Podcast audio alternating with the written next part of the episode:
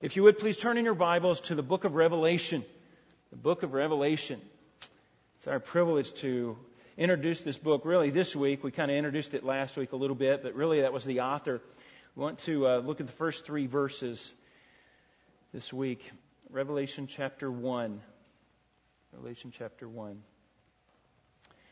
Verse 1. The revelation of Jesus Christ, which God gave him to show to his bondservants the things which must soon take place. And he sent and communicated it by his angel to his bondservant John, who testified to the word of God and to the testimony of Jesus Christ, even to all that he saw.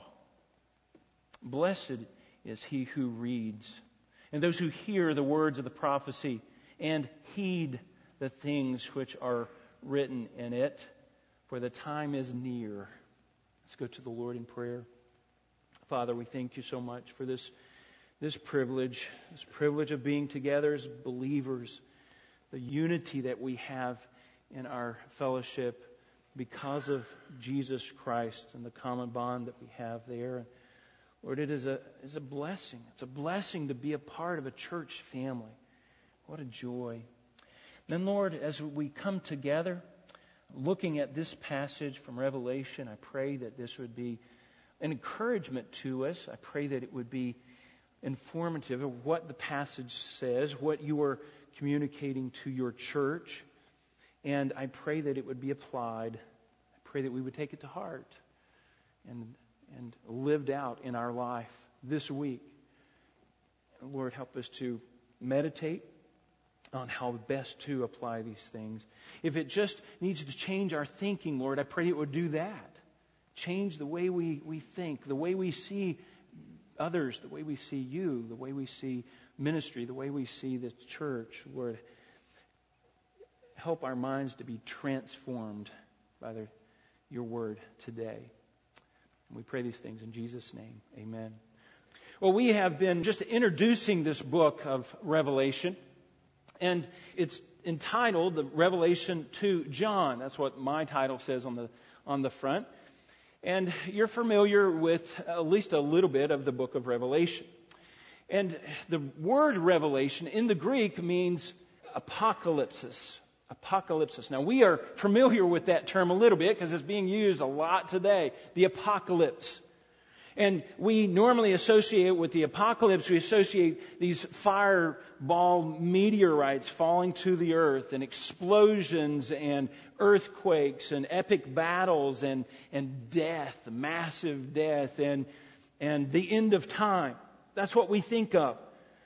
But really, the, the word revelation or the apocalypse means it, it just apocalypse, there's an A at the, at, added at the end, but apocalypse means to cover or to conceal something uh, or to, uh, to kind of hide it. But when you put the A in front of it in the uh, Greek alphabet, you add that A, that alpha, and it, it makes it a negative. So it's essentially uncovering or unconcealing something. And we would, it's rightfully translated to reveal. It's to reveal. Now, if you were going to the reveal that, you know, you, you're making this big announcement to everybody that you're going to have this baby, that would be a, a reveal. Or maybe you're going to announce what sex your baby is, male or female. That would be a big reveal. Sometimes they have big parties and, and they do, they're getting real clever. Back in the day, you were, it was revealed when you were there and you saw it. Surprise! This is a boy, this is a girl. And now it's you know ahead of time. And you have these big reveals. Now that's pretty cool, but this is a big reveal. This is the book of Revelation. It is uncovering what was been concealed. What God has kept secret, if you will, it is now, it is now being revealed. And John's written it down for us. And these first three verses here act as an introduction. And any good introduction is going to steer the mind of the reader the path of where the author wants to go. And that's exactly what John is doing. He's, he's giving us the, the main topic. and he gives us the, the title, he gives us the method of delivery, how he received this message, and how he is passing it on, and he gives us a, a purpose, a purpose to this. And those are the three things that I want us to want us to look at today. First of all, the title, the title of the book.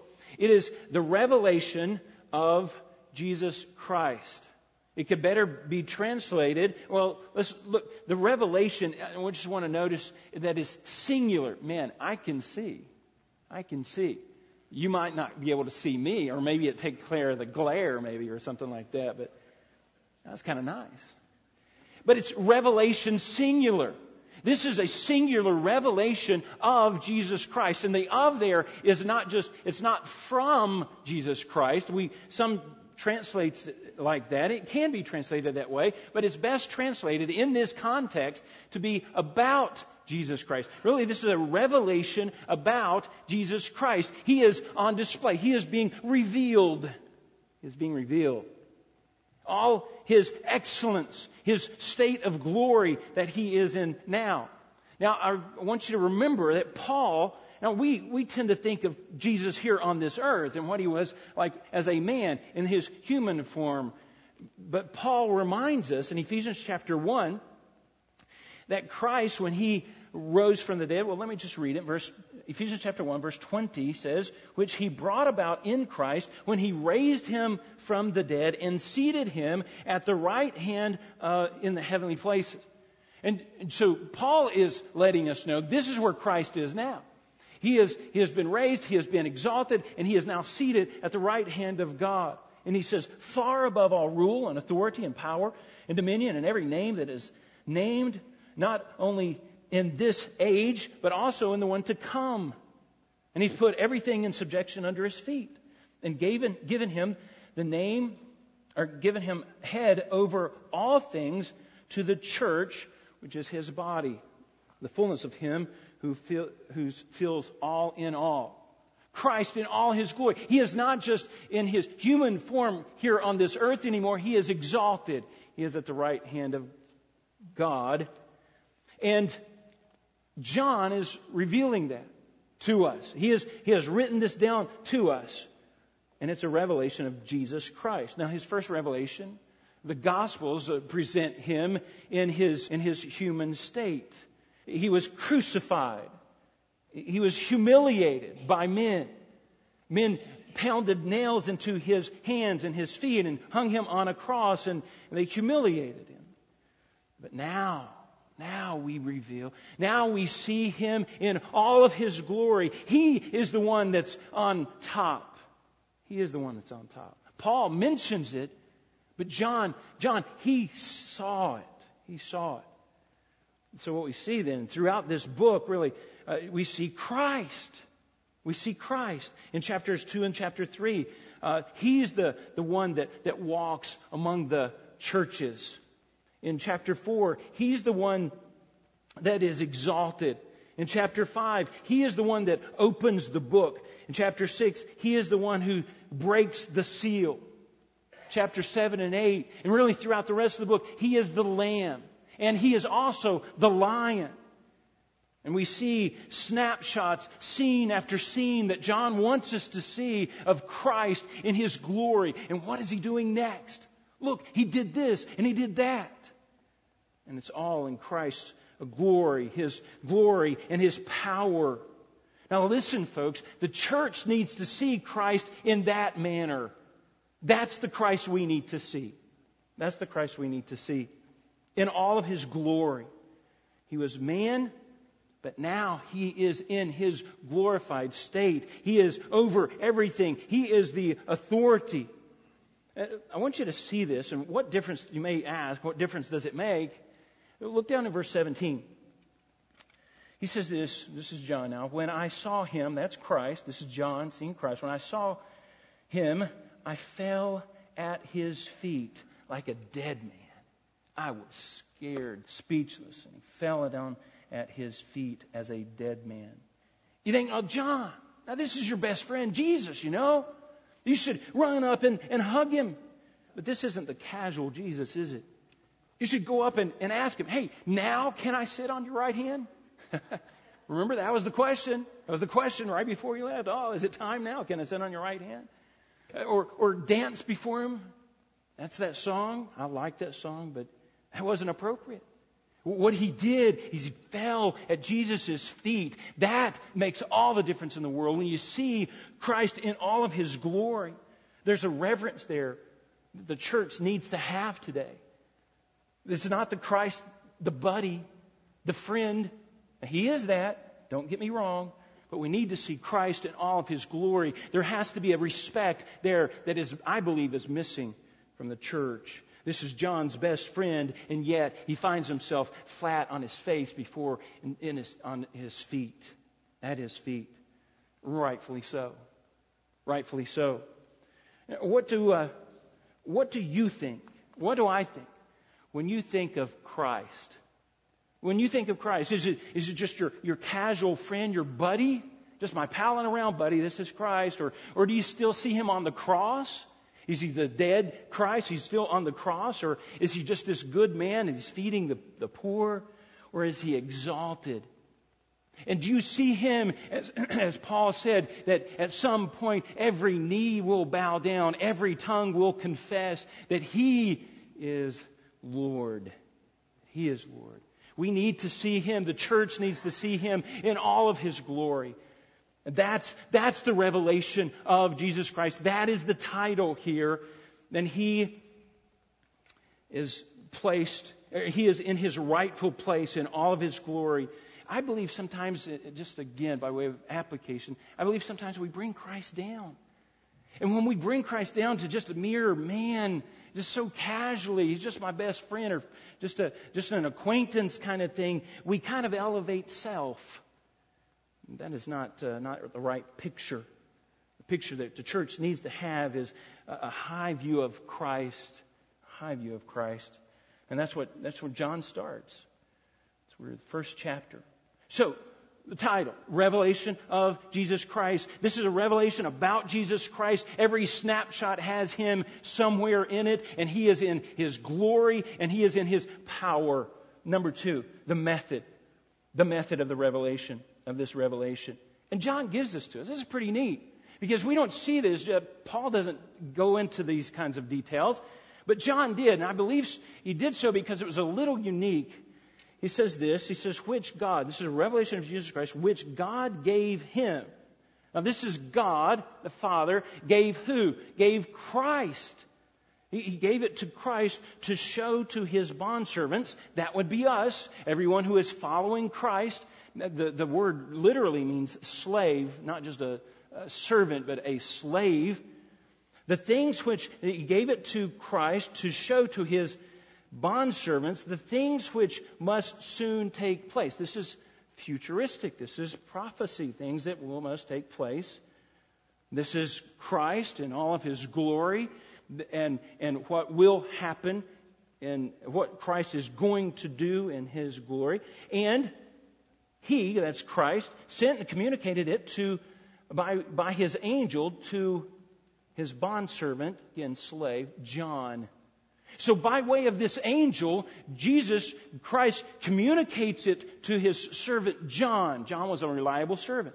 And John, verse 2, who testified to the word of God, to the testimony of Jesus Christ, even to all that he saw. He saw it. Now let's, let's go back. Let's go back. That's a big, that's a big chunk there. The source is God. It originated from God this revelation is from God, it's about Jesus Christ, and it's to Jesus Christ. That's interesting, isn't it? To Jesus Christ. Why would he say that? It's a little confusing. Well, if you remember back, Jesus had humbled himself. He, um, he took on the form of a servant, and he left all of these things to his Father, and he submitted himself to his Father's will, his Father's timetable. And even while Jesus was here on earth, in Mark chapter uh, 13. I just remind you of this verse. Mark 13, I believe it's chapter 13, 23. He said, uh, he said this, but of that day or hour no one knows, not even the angels in heaven, nor the Son, but the Father alone. The Father has that information. And, and the Son is submitting to his Father's timetable, submitting to his Father's will on this. And so it's a revelation uh, to Jesus Christ as well. Here's what you're going to be doing in all of your glory. Does he get into specific dates? No, not yet. Not yet. This is a snapshot. This is about Christ but it's about Christ performing things, doing things in the future. And the method was, it starts from God, it was given to Christ to show to his bondservants. It was through the angel to the uh, servant John, and then to us. If you are a bondservant of Jesus Christ, this message is to you. It is from God to, to his church, to you, to you. And these are things that John saw. Now that's important. That's important because here's what you have. You have this angel that God sent to communicate these things to John, and he, this angel took John around. I want you to see this. I want you to see that. I want you to see all these snapshots. Look at verse, uh, well, verse 17. He says, I saw him provided by the angel. The angel exposed this. The angel let him see these things. Chapter 4. I looked and beheld the door was standing open.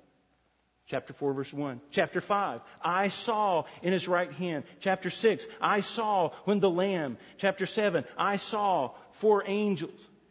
It's what John actually saw. That makes him a credible witness. He saw it. He saw it. It's true. It's real. He saw it. Now, that's important.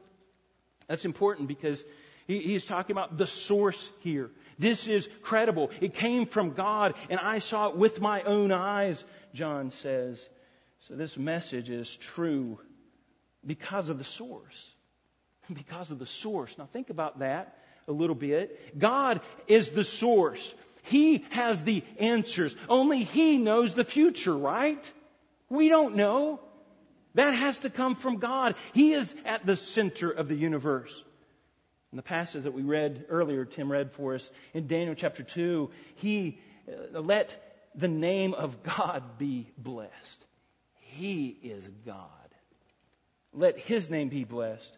He who changes the times and the epochs, David or Daniel says, and he removes kings. Nebuchadnezzar goes on and throughout that chapter, and he says this Surely, he's talking to David, surely your God is a God of gods and Lord of kings. He is to be exalted. He is to be exalted. God is the one who is in control of the direction of mankind. He is, this is His creation, His universe. He will tell when this time runs out.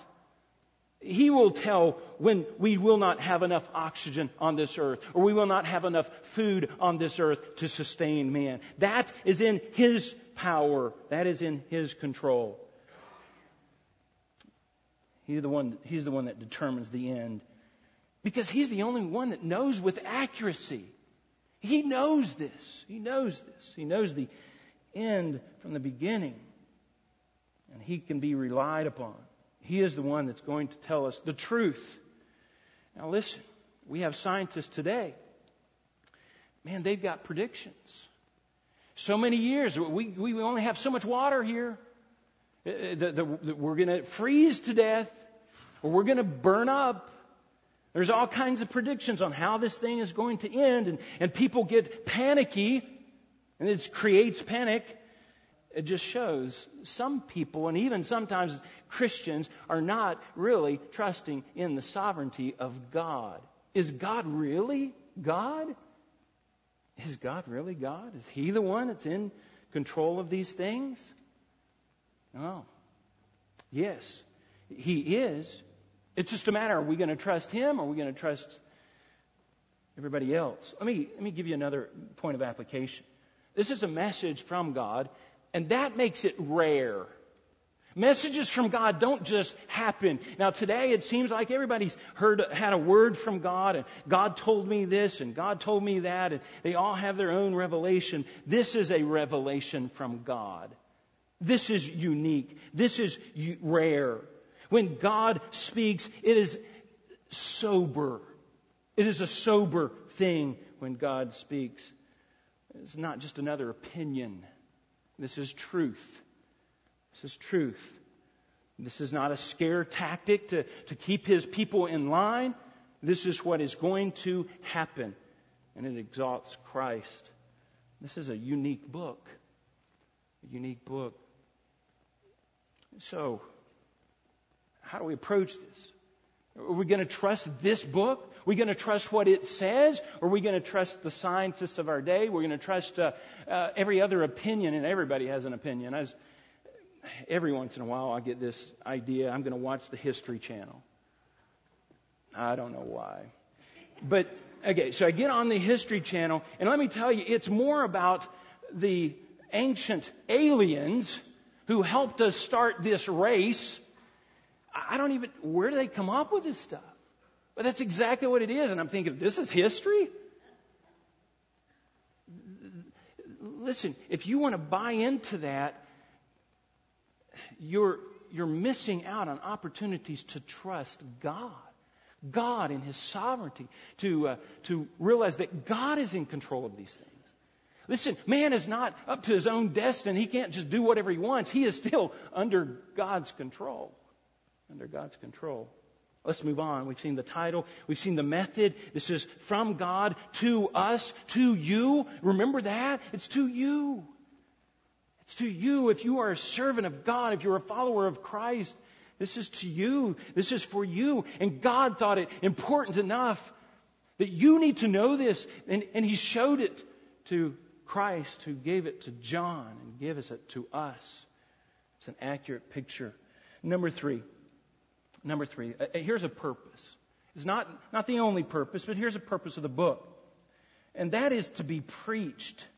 It's to be preached to Christ's servants and obeyed. Look at verse 3. Verse 3.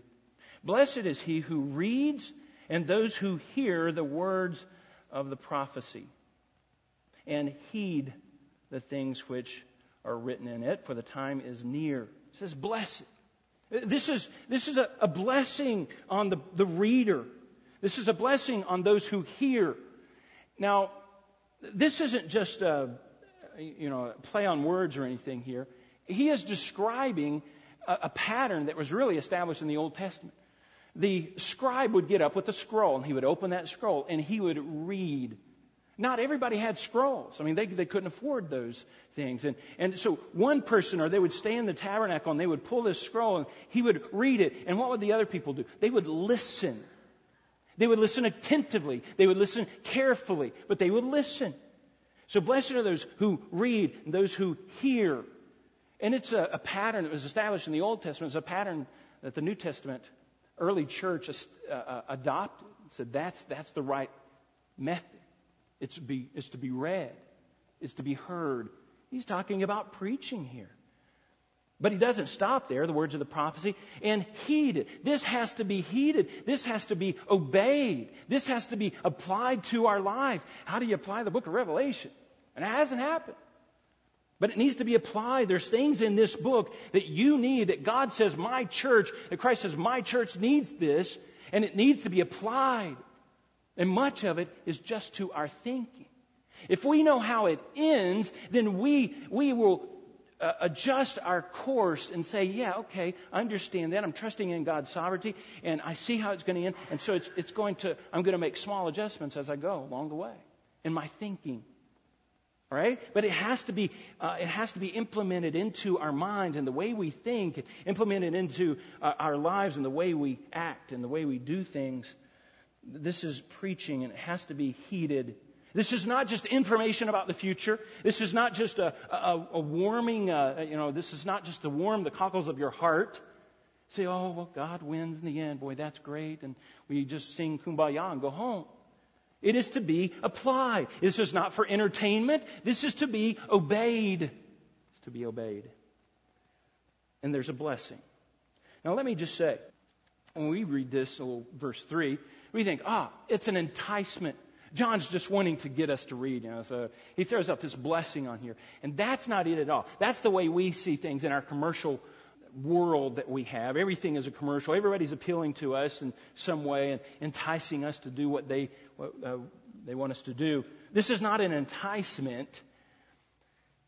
These people would be eager to hear a message from John. Remember? John on the island of Patmos? He sends this letter by way of ship to uh, Ephesus, and it starts right there and it goes through the mail carrier or the mail route.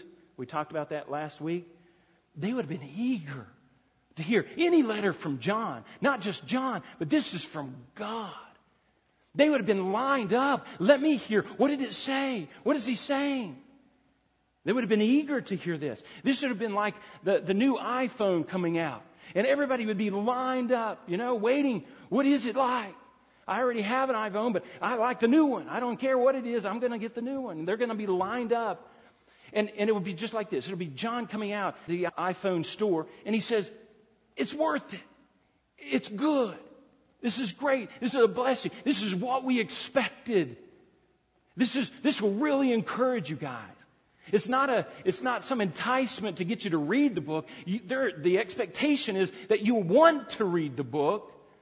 And this is just a thumbs up. Say, guys, this is going to be a blessing to you. This is going to be an encouragement. What was the circumstances of the people that were receiving this? There's persecution. There's persecution going on. They hadn't seen John. John had been carted away and, and sent to the island of Patmos, and now he has this revelation. It's not just a letter from John, this is from God. And he says, This is good. This is a blessing to you. It's a blessing to you. People would be lined up, people would be eager to read this, eager to read this. It's not enough to just read it, though. It's not enough to just hear it. It has to be obeyed, has to be applied. The church needs this today. The church needs the book of Revelation. Um, the church needs to see Christ in his exalted state and, and God in, in his elevated position. It needs to be preached. And so, what we're going to do is go through this book slowly, expositorily. We're going to look at every part of this, every phrase, every, every bit of it to understand expositional preaching. I came across this quote from uh, David Helm. He said this expository preaching brings out what the Spirit put in and doesn't put into the text what the preacher thinks might be there. So we're going to be very careful. Because here's what we tend to do we've got our own presuppositions, we've got our own ideas. And we read this book and we, we've got it figured out and we, we read our ideas into this text. We don't want to do that. This is a word from God. We want to hear what God says, what the Holy Spirit has put into this word. And we want to read this and we want to listen to this carefully. And then we want to live it out. We want to obey it because it's from God, because of the source. Because of the source. Let me ask you, will you commit yourself? Will you commit yourself to, to reading this book, to listening to this book, to being here Sunday after Sunday, hearing this book. And let me tell you, this will change your image of God. This will change your image of Christ. Christ in his exalted state. I'm hoping that it will bring a, a respect and a reverence back to the church that I believe that we've lost. Well, this book is reveals Christ in all of his glory. It comes to us, his slaves, from God, a God who knows, a God who knows the end from the beginning. It is to be read, it is to be heard, it is to be understood and obeyed, applied to our lives, and then it will be a blessing.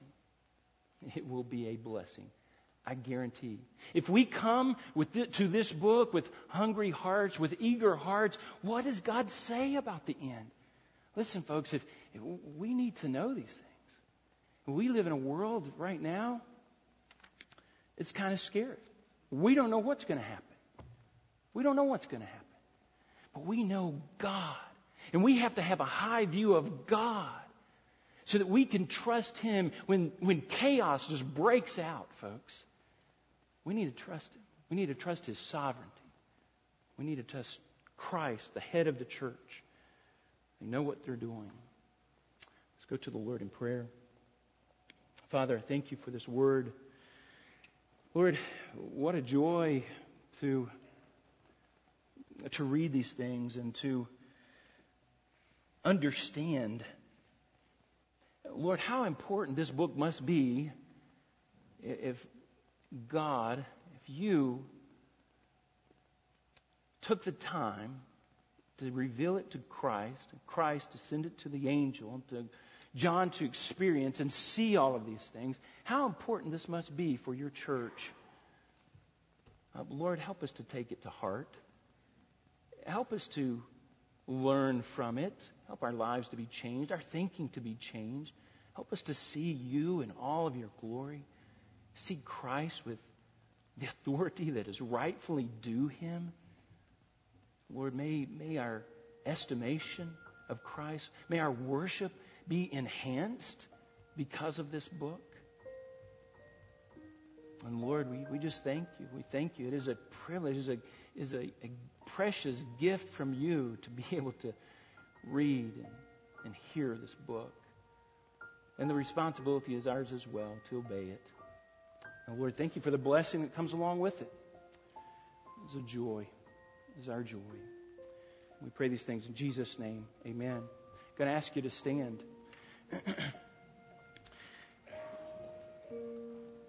these are spiritual matters. Maybe this doesn't mean anything to you. Maybe you haven't put your faith and trust in Jesus Christ, and maybe you really don't care about Scripture. Well, that's the first start. That's the place to start. You have to put your faith and trust in Jesus Christ. You have to repent from your sin, turn from your sin, and turn to Christ. You need to see Him. You need to see Him as Savior and as Lord. That's the place to start. And then, as Christians, just uh, as we commit ourselves to, to reading and understanding this book, I, I pray that it would be joy to you. If we can help you in any way, we'd love to be able to do that. I'm here throughout the week. You can stop by. If you see my truck, please stop. Um, or today, you can see me uh, anytime uh, today as well. Or give me a call. We'd love to be able to help you, answer any of your questions, uh, um, give you some direction if you need need that. The elders would be too. Tim and Dave, and, and now LA. What a joy it is to have him on board. And they would love to be able to help you. Um, this is why we're here. And uh, love to be able to shepherd you. Um, thank you for your attentiveness, for your eagerness to hear God's word. I, I pray that it's a blessing as we move through this series. Father, we, we thank you for a good day. Lord, it's so good to see your people coming together. Um, thank you for your grace. Thank you for your precious word. I pray, Lord, that you would bless our week. May we honor and glorify you with everything that we say, everything that we do, even the thoughts in our minds. May they be glorifying to you. We pray these things in Jesus' name. Amen.